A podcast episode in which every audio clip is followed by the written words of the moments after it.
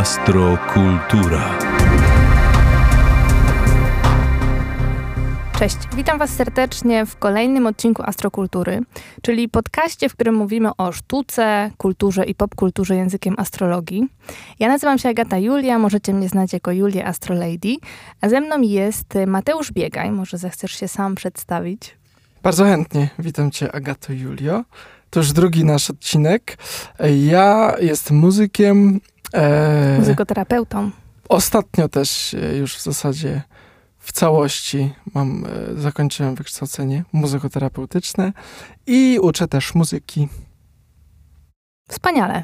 E, o czym będzie, o kim będziemy dzisiaj rozmawiać? O czym dla Ciebie będzie ta opowieść? Ja myślę, że to będzie opowieść o głębokim niezrozumieniu albo o niespełnionej potrzebie bycia zauważonym takim, jakim się jest i zaakceptowanym i wypełnianiu pewnych wzorców popkulturowych w imię innych wartości i próbie być może odnalezienia, dojścia do siebie, która moim zdaniem skończyła się tragicznie. Będzie to historia... Kolejna historia z obszaru e, celebryctwa popkulturowego. Będzie to opowieść o człowieku, o jednostce bardzo e, wpływowej i która zostawiła, myślę, mocny, mocne piętno na popkulturze. Piętno to jest złe słowo. Mocny ślad. Mhm. E, artysta, muzyk, twórca, e, songwriter, producent, aranżer, e, bardzo rozpoznawalny wizualnie, ale oczywiście nie tylko. E, Brytyjczyk e, z greckiego grec... pochodzenia. Tak, Brytyjczyk greckiego pochodzenia. W zasadzie w, w połowie, jeśli dobrze pamiętam. E, współtwórca, w zasadzie twórca, no ale powiedzmy, że wtedy działali w duecie. Można powiedzieć, że chyba największego e, najbardziej rozpoznawalnego przeboju świątecznego wszechczasów. Być może. Proszę Państwa, zapraszamy Was na opowieść o George'u Michaelu. Astrokultura.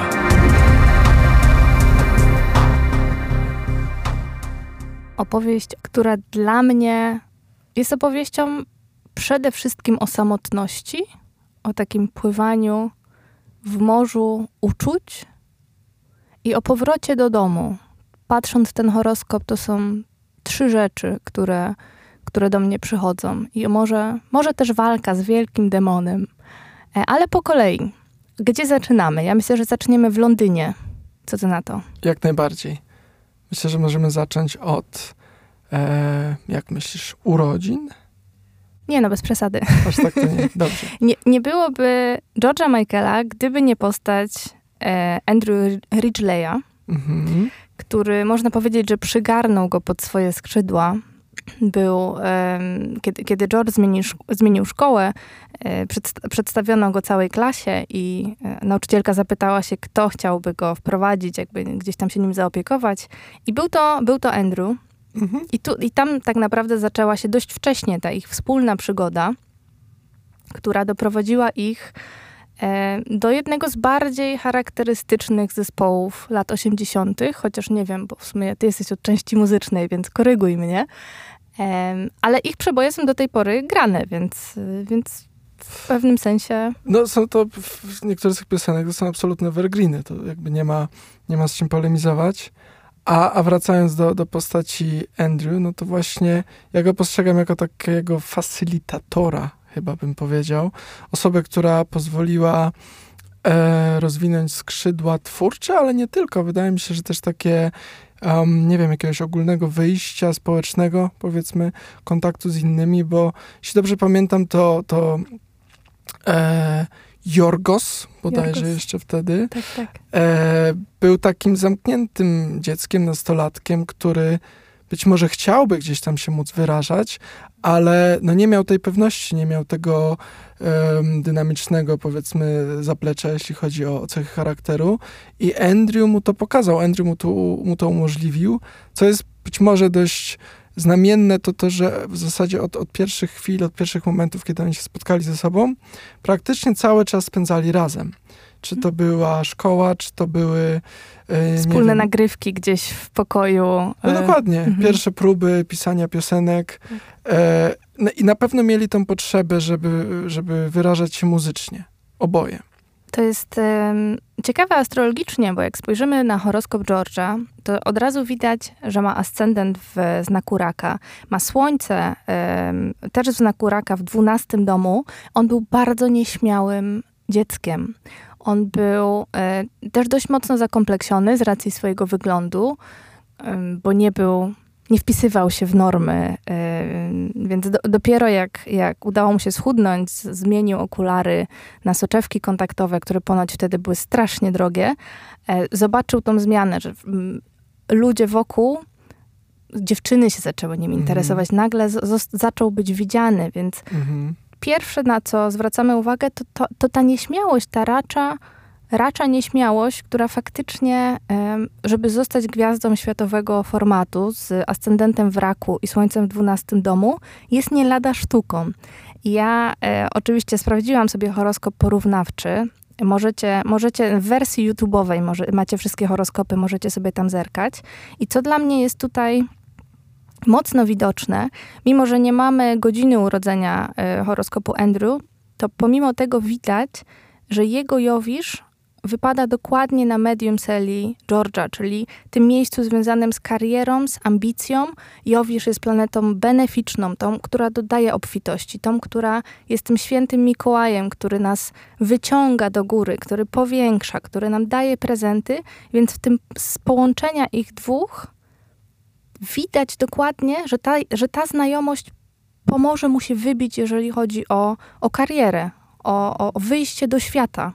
Tutaj widać też kilka innych, e, kilka innych ważnych, ważnych rzeczy, jak chociażby to, że e, księżyc George'a jest w ładnym trygonie z, z Wenus Andrew. E, jest też tutaj taki, takie miejsce, które mi sugeruje, w zasadzie dwa, które może sugerować pewne konflikty. Um, mam na myśli Marsa e, Andrew na, horos- na księżycu George'a i księżyc e, Andrew z, w koniunkcji z Saturnem, ale to może do tego dojdziemy, um, bo ta ich wspólna droga się w pewnym momencie skończyła, e, ale to może za chwilę. Powiedzmy trochę więcej, co oni razem stworzyli muzycznie, jak, jak ty to widzisz, jak ty w ogóle widzisz zespół Wham? Mhm. No właśnie, e, z ich połączonych mocy, jak to przyszło mi do głowy, e, powstał zespół Wham! I ja myślę, że to jest po prostu jeden z tych przypadków, przykładów, niech będzie, kiedy dwie osoby tak e, dobrze się dopełniają, że są w stanie wspiąć się na, na wyżyny e, popkultury, przy, ponieważ mają razem odpowiedni zespół, zespół cech, zestaw cech. Mając I... dziewiętnaście lat, proszę państwa, zastanówcie się, gdzie byliście mając dziewiętnaście lat, bo oni już byli, już chyba byli na listach przebojów, prawda? Albo zaczynali tak, być. Tak, to znaczy oni y, nagrywali demówki chyba od samego początku i w pewnym momencie po prostu, myślę, że to był Andrew przede wszystkim, który pukał do drzwi różnych wytwórni i, i w pewnym momencie e, jeszcze nie pamiętam, jaka to była wytwórnia, ale to, to nie ma specjalnego znaczenia. W każdym razie dostali szansę, żeby nagrywać e, i nagrali e, wtedy e, jako pierwszy singiel już jako Wham! Został wypuszczony bodajże Wham! Rap. Mhm. E, i, I to, jeśli chodzi o tą stronę muzyczną, to oczywiście um, można by z różnych stron patrzeć, ale jak patrzę, jak słucham Wham! I, i, i jak patrzę też na późniejszą twórczość George'a, to chyba to, to, co jest takim mianownikiem wspólnym dla tego wszystkiego, powiedziałbym, jest na pewno wrażliwość melodyczna i, i uważam, że to jest coś, co, co George'a Michaela wyróżnia z innych wykonawców. A co to no, znaczy dla takich laików jak ja? Co to znaczy wrażliwość melodyczna? To znaczy, że jak ja to postrzegam, bo to jest oczywiście subiektywne, że on miał mocną łatwość w pisaniu melodii, w tworzeniu melodii. Mhm. Czyli e, rzeczy... Czy one wpadają w ucho? Czy to... Tak, tak by to mhm. można określić. Tak mhm. myślę. Jak myślisz sobie, nie wiem, Beatlesi na przykład, nie? Mhm. Czy, czy tam przede wszystkim Lennon z McCartneyem, no to to są rzeczy, które się pamięta po prostu. Albo te, te różne earwormy, które się pojawiają. I często jest tak, że masz, wiesz, jakiś skład, czy nie wiem, artystę, który, którzy stworzyli na przykład jeden hit, nie? Mhm. Który jest mega rozpoznawalny, a inne jakoś tam, niech będzie kolokwialnie, nie zażarły. I często to jest związane właśnie z tym, z tą percepcją melodii, powiedzmy, mhm. czy z czymś, dzięki czemu to się zakorzenia mocno w, w świadomości. I moim zdaniem George to miał, nie? I to jest jedna rzecz. Natomiast druga, jaką bym powiedział, to jest chyba mocne też wyczucie i taka świadomość estetyczna mody muzycznej.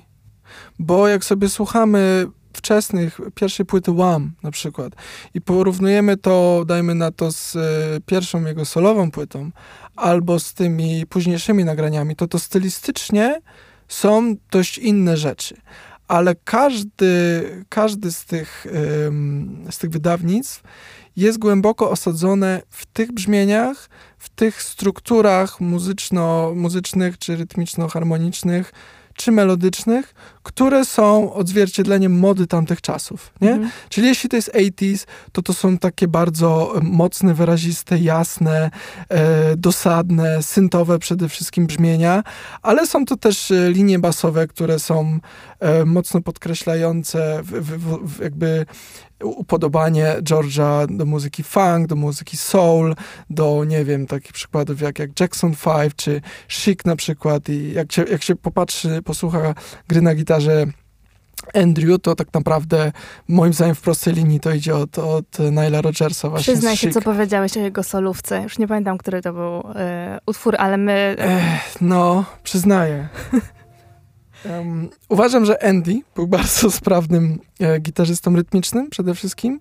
Był, myślę, też e, okej okay, songwriterem, chociaż dość szybko się, się wycofał na rzecz e, George'a i spostrzeżenia, że jego talent jest jednak dużo większy tutaj.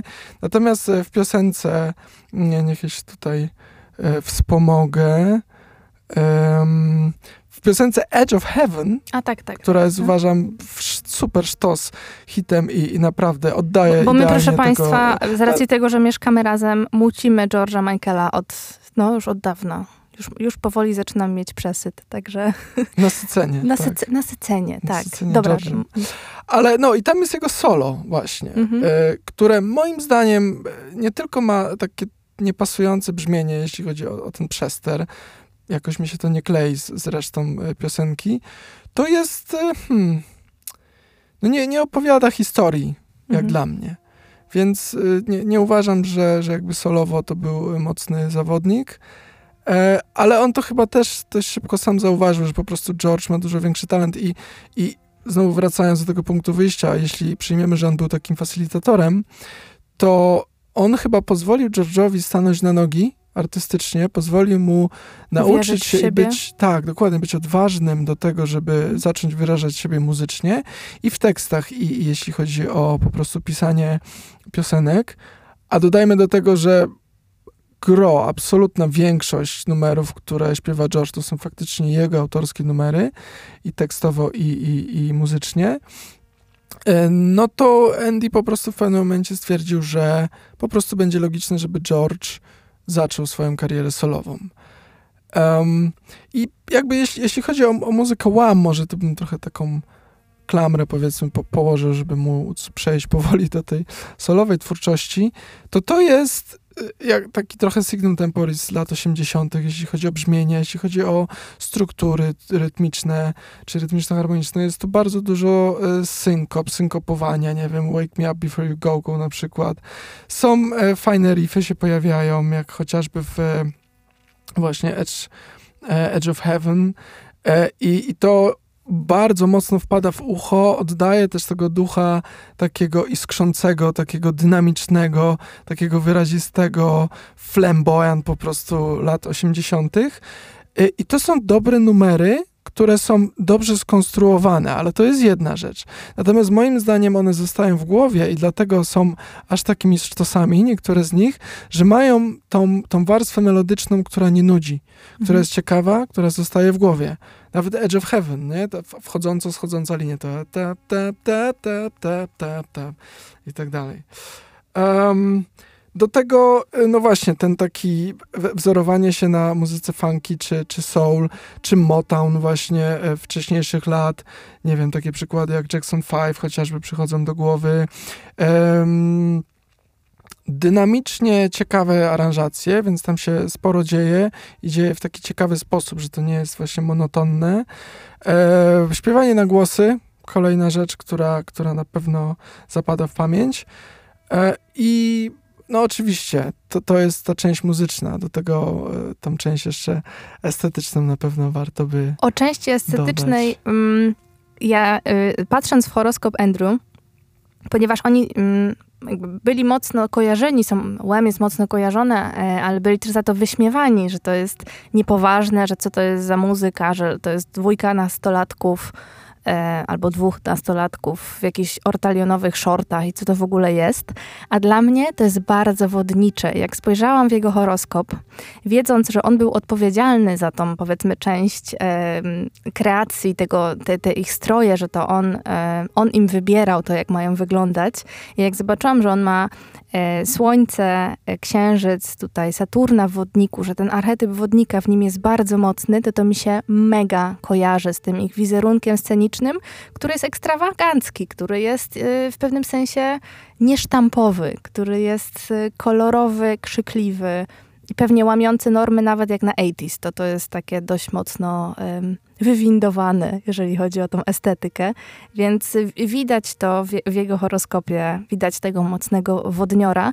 Ja chciałam zrobić horoskop ca- samego powstania Wham!, ale nie dokopałam się niestety do daty, bo jak zapewne wiecie, a może nie wiecie, jeśli dowiecie z tego podcastu, wszystko co powstaje ma swój horoskop urodzeniowy. Mają go ludzie, mają go zwierzęta, mają, jak za, wydajecie płytę, czy zakładacie zespół, zespół, to on też ma swój horoskop urodzeniowy, więc fajnie by było ym, zobaczyć, jak ta ich kariera się rozwijała na podstawie horoskopu M, no ale niestety nie mamy dokładnej daty, kiedy, kiedy ten zespół powstał. To chyba było też dość płynne, bo oni tak się stawali, to, to, to, to trwało, więc ciężko ten jeden konkretny moment, moment wyznaczyć, ale myślę, że możemy przejść do George'a i do jego solowej kariery.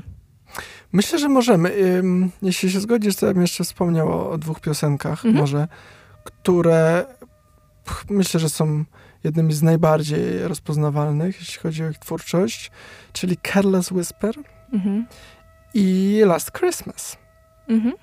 Więc um, to, co ja bym chciał powiedzieć muzycznie na ten temat, to jest e, to, że oba te numery są w zasadzie oparte na czterech akordach, co w, no w zasadzie jest, jest bardzo prostym podejściem do budowania harmonii.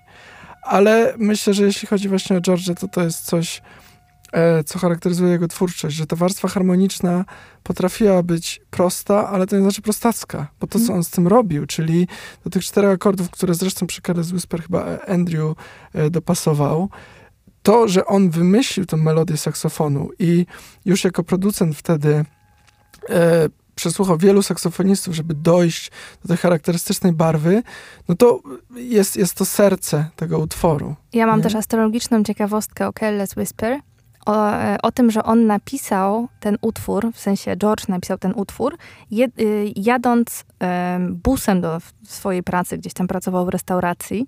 E, I on, on, tu mam taki cytat, gdzie on mówi, że on zawsze pisał w podróży, w pociągach, w busach, w, w samochodach. I jak spojrzycie w jego horoskop, on ma bardzo mocny trzeci dom, który właśnie jest związany z podróżami, z przemieszczaniem się. Ma to bardzo dużo astrologicznego sensu, że on faktycznie przychodziły do niego te pomysły. Trzeci dom to też jest pisanie, to też jest e, pisanie tekstów, tworzenie czegoś, będąc w ruchu. Także to taka astrologiczna ciekawostka a propos Careless Whisper. E, no tak, to, to myślę, że może być plus dla, dla wszystkich e, ludzi, którzy, którzy chcą tworzyć w obszarze muzycznym, bo jak już się ten sukces gdzieś tam osiąga, to się gra koncerty. Jak się gra koncerty, to się jest w ruchu. Często nie ma czasu na to, żeby usiąść w domu i na spokojnie spędzić, nie wiem, o, to teraz na miesiąc się zamknę, po prostu i będę pisał. Więc, więc to, to może być na pewno e, plus taka umiejętność. I, i wielu muzyków to przyznaje też. E, I to, co bym chyba chciał dodać do tego jeszcze, że on dość szybko miał mocną wizję tego, co faktycznie chce robić, w znaczeniu, jak chce, żeby te jego piosenki, ta jego twórczość brzmiała. Już od drugiej płyty Wham! Się zajął produkcją i właśnie to, to, to Last Christmas też jest takim przykładem, gdzie brzmienie tych bębnów jest tak niesamowicie charakterystyczne, ten, ten werbel po prostu, że może, może nam się to, może dla nas to brzmieć cringe'ująco w tej chwili, ten synt, który tam jest na górze, ale to była dokładnie jego wizja, on dokładnie wiedział, co chce przekazać. No i tam się niewiele dzieje, nie? Tak naprawdę cały czas są te cztery akordy, cały czas jest, jest podobny beat, ale no, jeśli, jeśli chodzi o te części perkusyjne w muzyce George'a Michaela, czy Wham!, to zawsze to był mocny element, więc ja bym chyba chciał powiedzieć, że... Ja jeszcze chciałam o Last Christmas y, ciekawostkę y, taką, że ten teledysk był kręcony, y, jesteśmy na świeżo po obejrzeniu dokumentu o George'u, że oni faktycznie tam sobie to wino popijali, więc, y, więc ten teledysk jest kręcony, te, te, te ich zabawy, to potem rzucanie w siebie różnymi rzeczami, że to jest, wiecie, y, autentycznie tak jak impreza się rozkręcała z ilością alkoholu, tak to cały czas było kręcone i to jest całkiem, całkiem naturalne. Chciałam wam też powiedzieć, że w tym roku absolutnie przegraliśmy Whamageddon, e, ponieważ nasz syn jest absolutnym fanem tego teledysku i każe go sobie puszczać, bo jest tam śnieg i, i tak, no. Także przegraliśmy w tę grę. Chociaż mamy lato, no ale nie przejmujemy się tym, zresztą i tak byśmy przegrali, bo się musieliśmy przygotować do... Tak. Więc Last Christmas leciało. Już u nas, tak, jest, jest na tapecie, dokładnie. e, tak, to, to, jest, to jest zabawna ciekawostka, ale faktycznie oni tam mieli normalny alkohol i jak się spojrzy na, na te wyrazy twarzy, jak oni tam w teledysku siedzą przy stole, jest e, posiadówka. Ob, ob, obejrzyjcie to sobie raz jeszcze już z tą wiedzą, że oni tak. tam po prostu się... E, Dobrze bawią. Dobrze no. bawią, dokładnie. Natomiast no, myślę, że życie George'a Michaela to nie była do końca dobra zabawa. Raczej to była fasada. I, i może tak troszeczkę uogólniając, to chyba chciałbym powiedzieć, że ta umiejętność, możliwość i też um, talent w tym, żeby wyrażać się muzycznie, artystycznie, to był moim zdaniem bardzo mocny wentyl y, dla George'a, czy w zasadzie taka, taka furtka, przez którą mógł wyrzucić swoje emocje, których miał bardzo dużo i na pewno coś tutaj jest ciekawego astrologicznie pod tym kątem. Jak najbardziej tak, bo jak spojrzymy w ten jego horoskop i widzimy tego mocnego raka, y, bo ascendent w raku, bo słońce w dwunastym domu, y, władcą ascendentu, czyli władcą całego horoskopu jest księżyc. Księżyc, który jest w lwie, w drugim domu. Co to znaczy? To znaczy, że mając mocny archetyp raka w swoim horoskopie, czujemy, czujemy bardzo dużo. Trochę tak, jakbyśmy mieli sam system nerwowy nieochroniony niczym. My się musimy nauczyć tworzyć sobie jakąś barierę, żeby nie chłonąć jak gąbka, żeby jakoś nawigować w tym morzu emocji. I ponieważ władcą jego ascendentu, władcą też jego, jego słońca jest księżyc w, w lwie, w domu drugim. Można powiedzieć, że dla niego lew to jest kreatywność, to jest tworzenie, to jest dawanie życia czemuś mm, dosłownie lub w przenośni, bo to są i dzieci, i tworzenie, występowanie na scenie, robienie sztuki.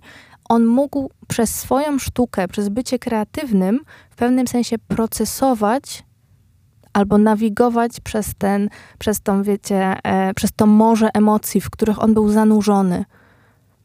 E, I ten, ten, ten księżyc w lwie w domu drugim, to są, dom drugi to są zasoby. To są zasoby e, finansowe, to są pieniądze, to co posiadamy, ale to też są nasze talenty. To są talenty i umiejętności, którymi możemy zarabiać na życie.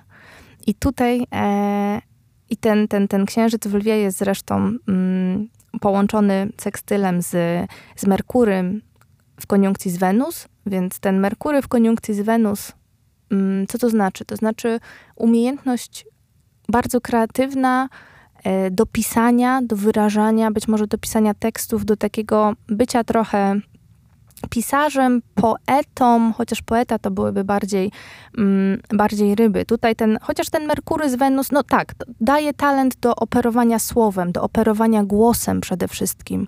I ponieważ ten, e, ta koniunkcja Wenus z Merkurym jest w ładnym sekstylu z tym, e, z tym księżycem w lwie, tu ewidentnie jest talent e, artystyczny. Tak samo tu mamy Jowisza w domu dziesiątym, domu kariery, który też jest w ładnym e, trygonie z tym, z tym księżycem, e, z księżycem w lwie. Więc to są dobre ustawienia dla artysty, można powiedzieć. I zadziałało. I zadziałało, bo mając takie predyspozycje um, i takiego facilitatora właśnie udało się, że mógł się wyraza- wyrażać artystycznie, że został gwiazdą i został gwiazdą absolutnie topową, bo gdzieś tam, który to mógł być osiemdziesiąty siódmy czy osiemdziesiąty ósmy, to nie dość chyba, że został e, gdzieś tam wyróżniony jako wokalista roku, nie wiem, czy to Grammy, czy jakieś inne nagrody. W każdym razie totalnie światowo. Pierwszą płytę Fate wydał w osiemdziesiątym siódmym. Ja wam tutaj też wrzucę ten horoskop, bo mm, no, nie będę ci przerywać, zaraz powiem, co tutaj, co tutaj jest. Tak, ale to, to jest na pewno ciekawy, przełomowy moment. Myślę, że bardzo ciekawe jest to i warto o tym wspomnieć, że mało który zespół, tak jak Wham, tak jak duet, czy, czy powiedzmy kwartet, bo, bo jeszcze tam były dwie dziewczyny, które śpiewały, e, rozstaje się w tak przyjazny sposób.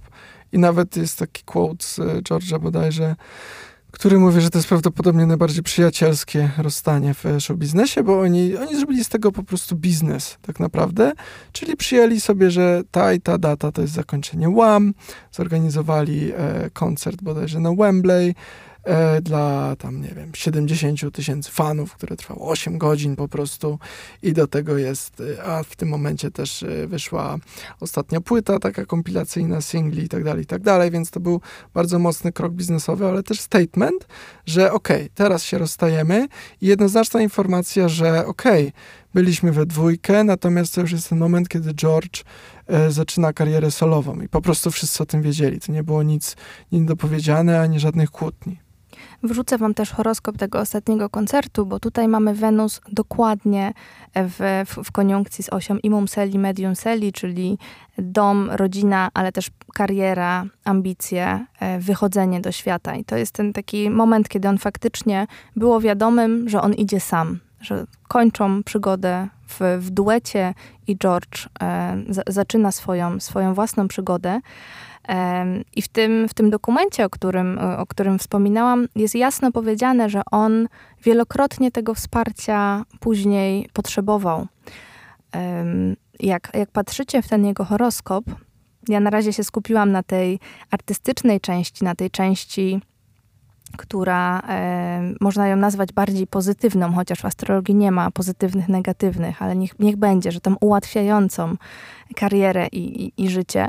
Ale jak spojrzycie w ten horoskop, to tu jest dużo trudnych aspektów, bo sam mocny dwunasty dom, a George ma w nim Słońce, ma tutaj Wenus i Merkurego, jest domem walczenia z demonami, domem wielkiego demona astrologii, w astrologii tradycyjnej. To jest dom odosobnienia, to jest dom więzień, szpitali psychiatrycznych, to jest dom, w którym planety się nie mogą do końca realizować. Tam, gdzie walczymy z jakimiś demonami, najczęściej to są nasze własne demony.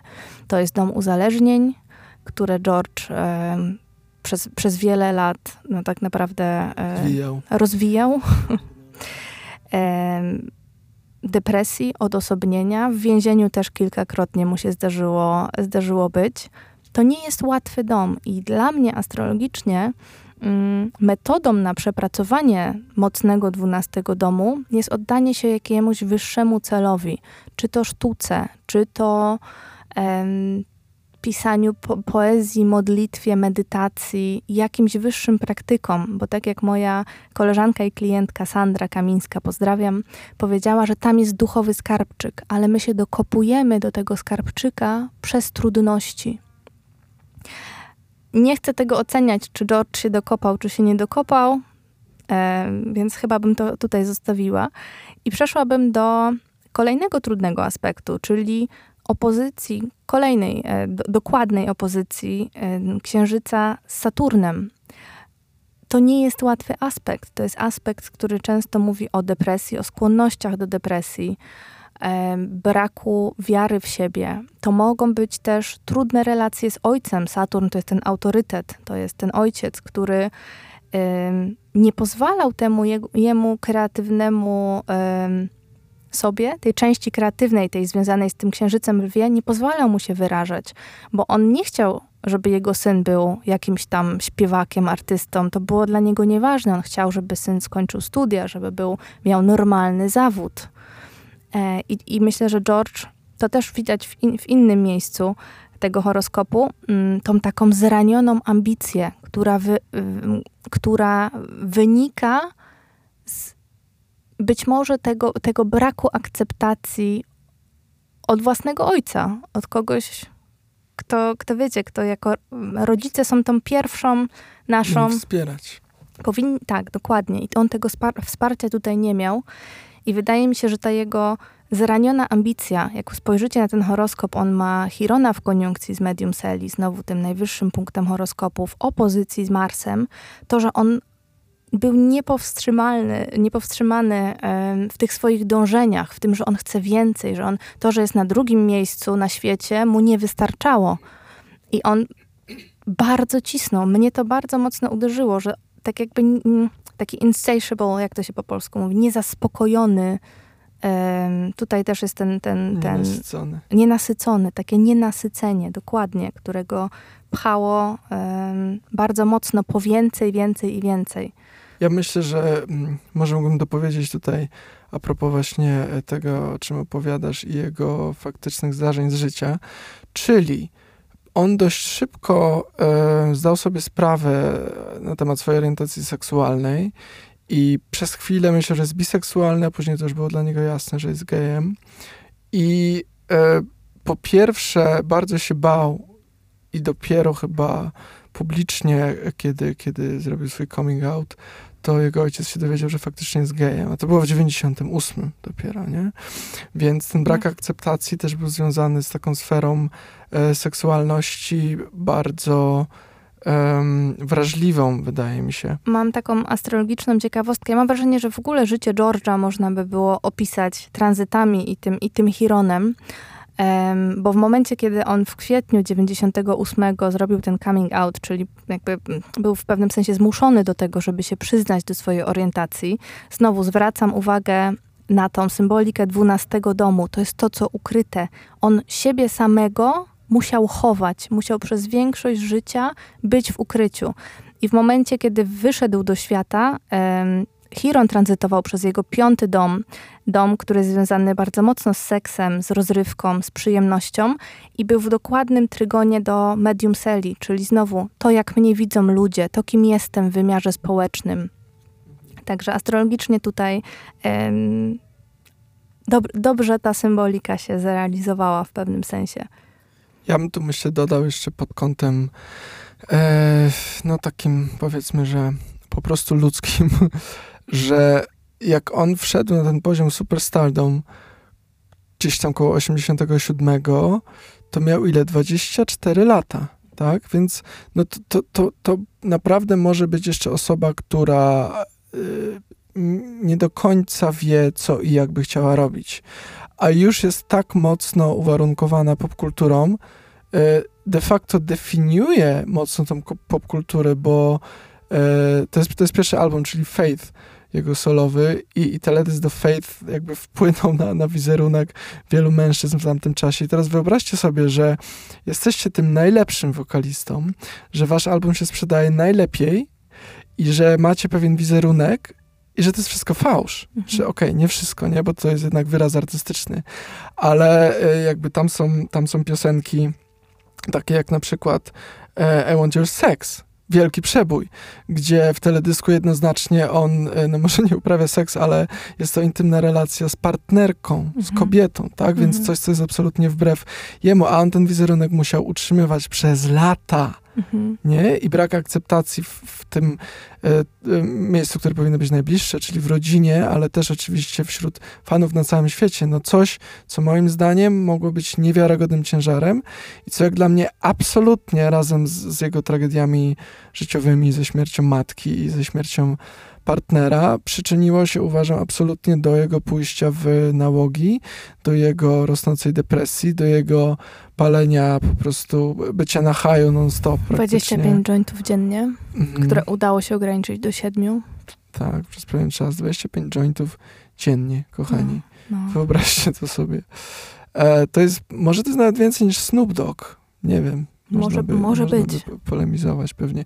W każdym razie no szukał, szukał tej ucieczki bardzo mocno i ten coming out no też tej presji nie do końca, nie do końca zdjął z niego tę presję, bo nawet jak już wszyscy wiedzieli, nazwijmy to, to on dalej nie miał tego szczęścia, niech będzie rodzinnego czy tam społecznego, bo miał problem z partnerami, bo sam był wyuzdany seksualnie, miał, miał rozbudowane potrzeby. O, e, przepraszam, że ci, że ci wejdę w słowo, ale te rozbudowane potrzeby też widać w tym horoskopie. E, jak spojrzycie, to widać dokładną kwadraturę między Wenus e, a Marsem.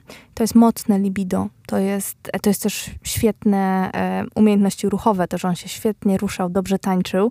Tak. To jest, e, to, to tutaj jest. Jak sobie spojrzycie, to można znaleźć na YouTubach oczywiście, ten właśnie ostatni koncert Wham! Pożegnalny, on tam ma takie czarne, chyba skórzane wdzianko, no przepięknie, mhm. cudownie się rusza. I tam też widać, to jest mocno ten, ten dysonans jakiegoś takiego owning the stage e, między tak. właśnie nim a Andrew, który Andrew daje radę, ga- gaśnie ale... gdzieś. Tak, widać, mhm. że, jest, że jest już mocno w tle. Jakby, tak, nie? tak, tak, tak.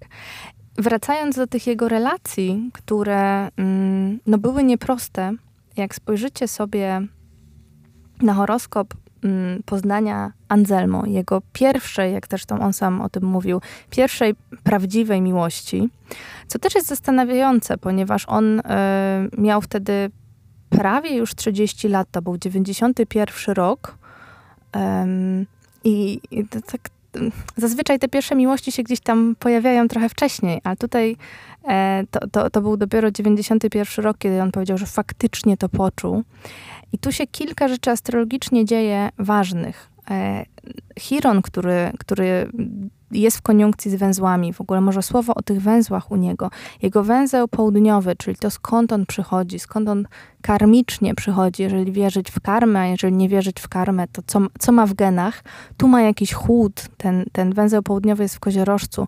On przychodzi z koziorożca, on przychodzi z saturnicznej, zimnej krainy i on w pewnym sensie wraca do domu. O tym jest ten jego węzeł północny w pierwszym domu. On tutaj przyszedł, żeby wrócić do siebie, żeby poznać siebie, żeby nawiązać jakieś relacje, które będą prawdziwe. I tutaj to widać w momencie poznania Anselmo. Um, tu też jest kwadratura Plutona do, do, do jego księżyca, więc widać, że to jest przełomowy, transformujący moment dla tego, co w nim emocjonalne, prywatne, dla intymnych relacji, intymnych związków. E, Wenus na Saturnie, więc też e, taka gotowość do stworzenia może poważniejszej relacji niż tylko zabawy i seksów i tego wszystkiego, co sobie tam do tej pory robił. Um, niestety on krótko po tym, jak się poznali, dowiedział się, że ten jego partner, ten Anselmo, jest chory. Jest chory na AIDS i tak naprawdę poznali się w dziewięćdziesiątym pierwszym roku, a w dziewięćdziesiątym trzecim w marcu, tutaj też wam rzucę horoskop, Anselmo już nie żył. Więc to jest bardzo krótka i bardzo poruszająca e, dla mnie historia, szczególnie jak spojrzycie sobie w horoskop. Mm, też się nie, nie dogrzebałam kon- dokładnej daty. Wiem, że to był marzec dziewięćdziesiąty trzeci rok, ale e, w tranzytach George'a mamy Urana i Neptuna, które prze, które, którzy, którzy przeszli przez jego ascendent-descendent, czyli przechodzący Uran i Neptun przez descendent. Od tego momentu mogły te jego uzależnienia gdzieś tam, efekt kuli śniegowej tu się mógł za, zacząć tworzyć. To był też jego powrót Saturna. Dla wszystkich, którzy znają astrologię, chociaż trochę, to chyba każdy o powrocie Saturna słyszał i każdy wie, że to jest niełatwy czas, kiedy ten Saturn przychodzi i ściąga nam okulary, różowe okulary, kiedy nas zderza z, z twardą rzeczywistością. Więc tutaj ten jego powrót Saturna był faktycznie y, niełatwy, bo ta jego pierwsza miłość odeszła. Z, znowu jakaś strata, znowu jakiś, znowu jakiś trud. Do tego mamy tutaj Chirona na jego księżycu. Więc ten, mówiłam wam, jego życie można by było tranzytami Chirona opisać, co być może zrobimy, bo planuję warsztat y, o Chironie jesienią.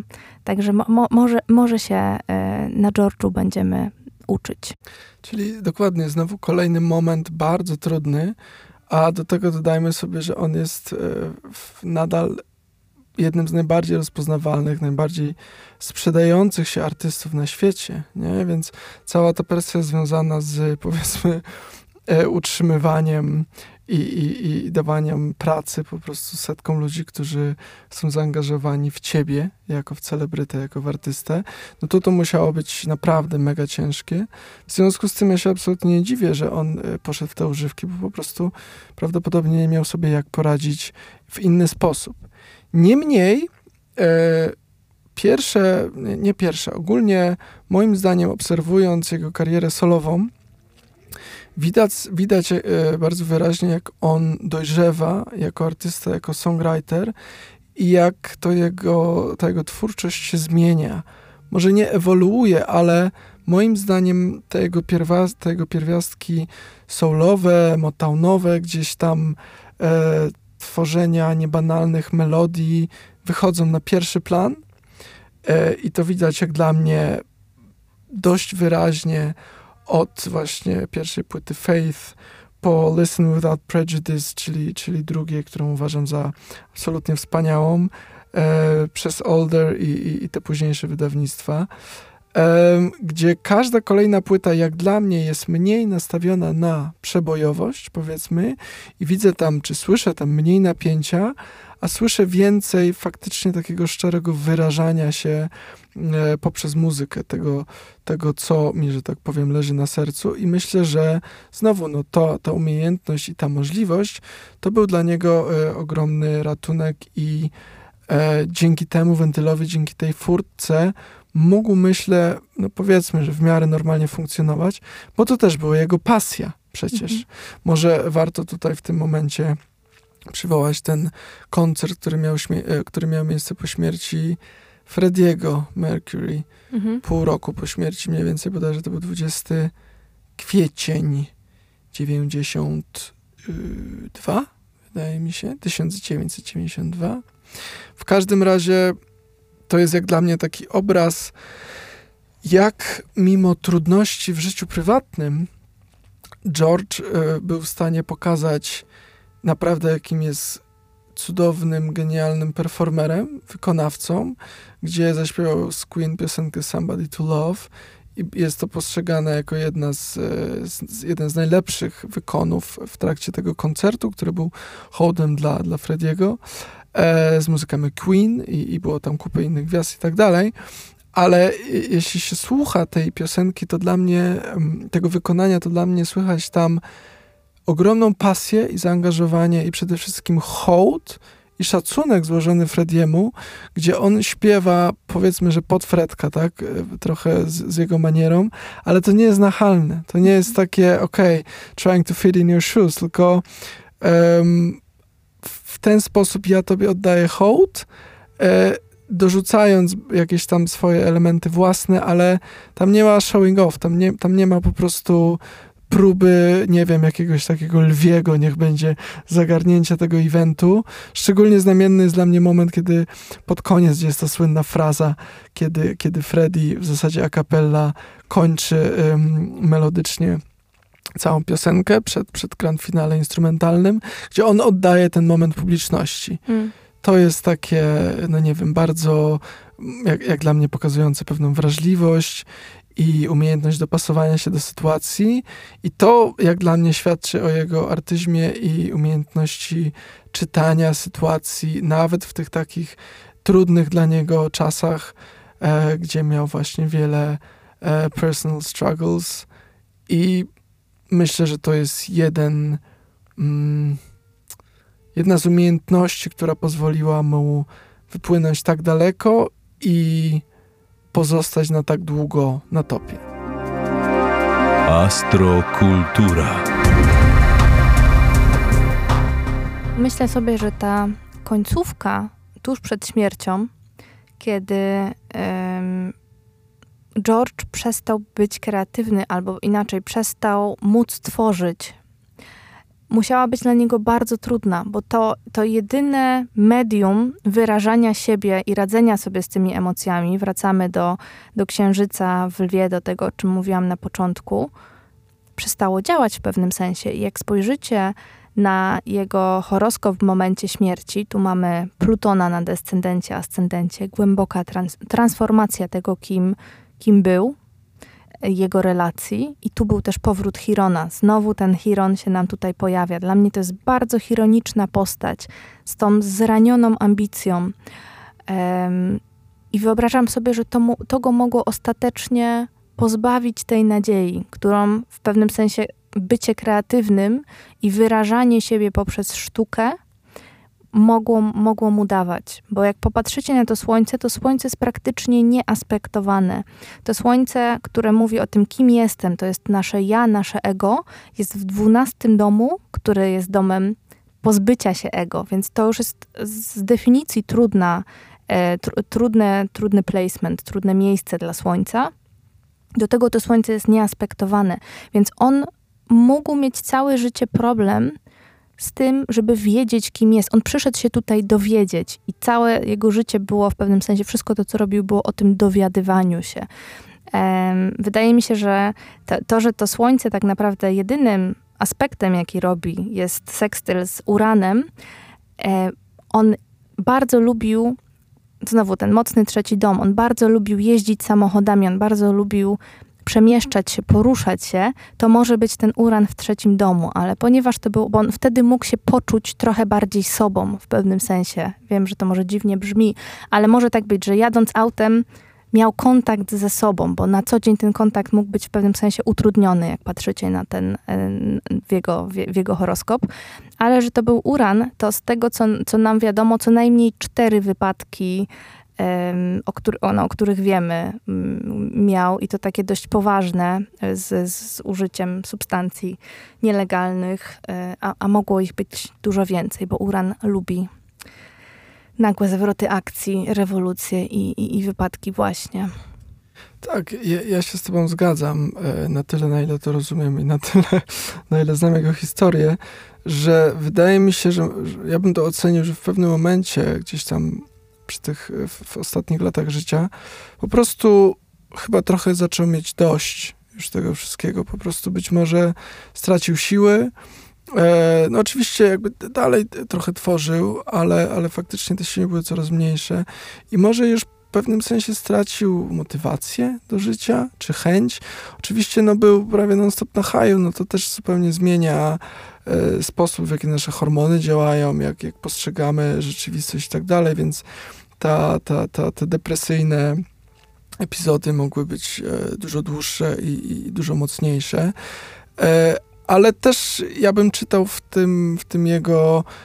w tej jego jeździe pod wpływem i, i w tych różnych, niech będzie, skandalach, czy momentach, kiedy policja go zatrzymywała, po prostu taką rezygnację chyba, nie? Że słuchajcie, no mi się już nie chce, nie? Mhm. Jestem jaki jestem, lubię sobie zapalić, bo, bo nie znam innej e, metody, żeby poczuć się, no nie wiem, sensownie, niech będzie, w tej swojej rzeczywistości. E, ciężko mi idzie ze związkami, lubię seks. Um, jest znowu jakaś tam forma ratowania siebie, powiedzmy.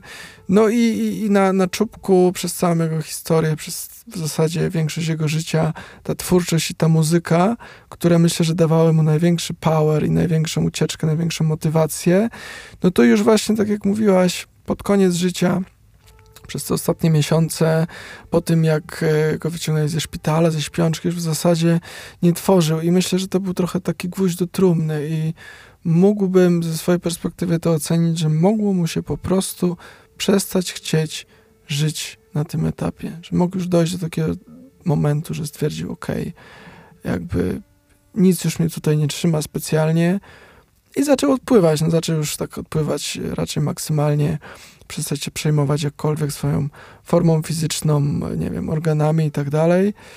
No i zmarł, i zmarł um, oczywiście w wyniku um, kondycji organizmu po nie, um, nieprowadzeniu zdrowego, higienicznego trybu życia przez lata. Um, i zmarł, o ironię, w bodajże pierwszy dzień świąt. dwudziestego piątego grudnia dwa tysiące szesnastego. Dokładnie, czyli no Last Christmas, dosłownie Last mm. Christmas, nie? Dla niego. Dla mnie ten horoskop jest o samotności, bo dużo osób, słuchając jego twórczości, mówi, jakby czuje te emocje, on potrafi je prze- przekazać, on potrafi wywołać w innych e, głębokie emocje. Z tym mocnym rakiem, z tym słońcem w dwunastym domu, on mógł się czuć po, w połączeniu ze wszystkimi, co znaczy tak naprawdę e, bycie z każdym oznacza również bycie z, z nikim konkretnym. Takie I to szukanie połączenia. Czyli dla nikogo. Czyli dokładnie to. I to szukanie połączenia, wiecie, w publicznej toalecie w Los Angeles um, poprzez różne akty, akty seksualne, czy gdzieś pod drzewem. Dla mnie to jest trochę o tym, że ja potrzebuję, chcę, zobaczcie mnie, chcę się, chcę się z kimś połączyć. Może szukam nie do końca tam, gdzie ja bym szukała, ale, ale dla mnie to jest taka, z tego horoskopu dla mnie wyziera ogromna samotność. I tak, i tak go widzę. Jest to, A jak, jak dla ty go mnie... widzisz muzycznie? Ja go widzę jako bardzo sprawnego songwritera, mhm. twórcę i producenta, który no może nie, nie postawił jakiś... Um, nie wiem, absolutnie nowych standardów, czy, czy po prostu milestones, milestonesów muzyki popularnej, ale to, co robił, e, robił bardzo sprawnie. Jego piosenki, jego twórczość jest po prostu dobra. E, jakby to konkretnie można przyjąć w znaczeniu sposobów, jak jest wyprodukowana, jest przemyślana e, jest tym, co by się chciało od muzyki popularnej, czyli w miarę łatwo się tego słucha, um, jest, mo, można się z tym e, w jakiś sposób um, połączyć, powiedzmy, można z tego coś wyciągnąć, może ci to coś dać i nie ma tam za dużej dozy jakiejś generyczności, czy nastawienia tylko i wyłącznie na zarobek, aczkolwiek jest bardzo mocne wpisywanie się w trendy i myślę, że to była po prostu też jego umiejętność, w trendy muzyczne danych czasów.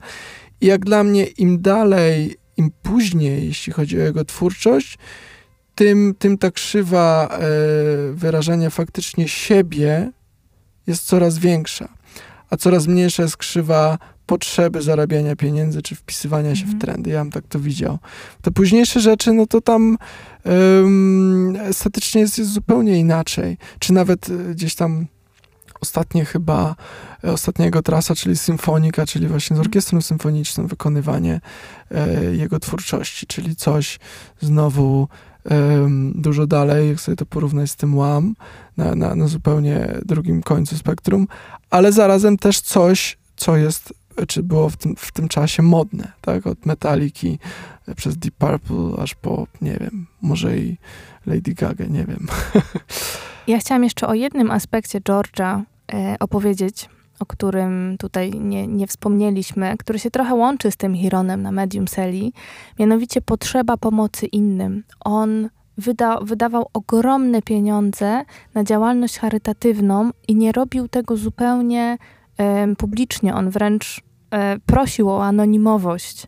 On, po, po, on pomagał w takich jadłodajniach dla, dla bezdomnych, ale kompletnie nie miał potrzeby afiszowania się, się z tym. I znowu wrażliwość racza na krzywdę drugiego człowieka. To współodczuwanie, ta empatia, to czucie może nawet za dużo, plus ten Chiron na Medium Celi. E, no chcia, chciałam, żeby to wybrzmiało, że on też tą działalność charytatywną jak najbardziej prowadził i, i zupełnie nie dlatego, żeby to P R owo mu się zgadzało.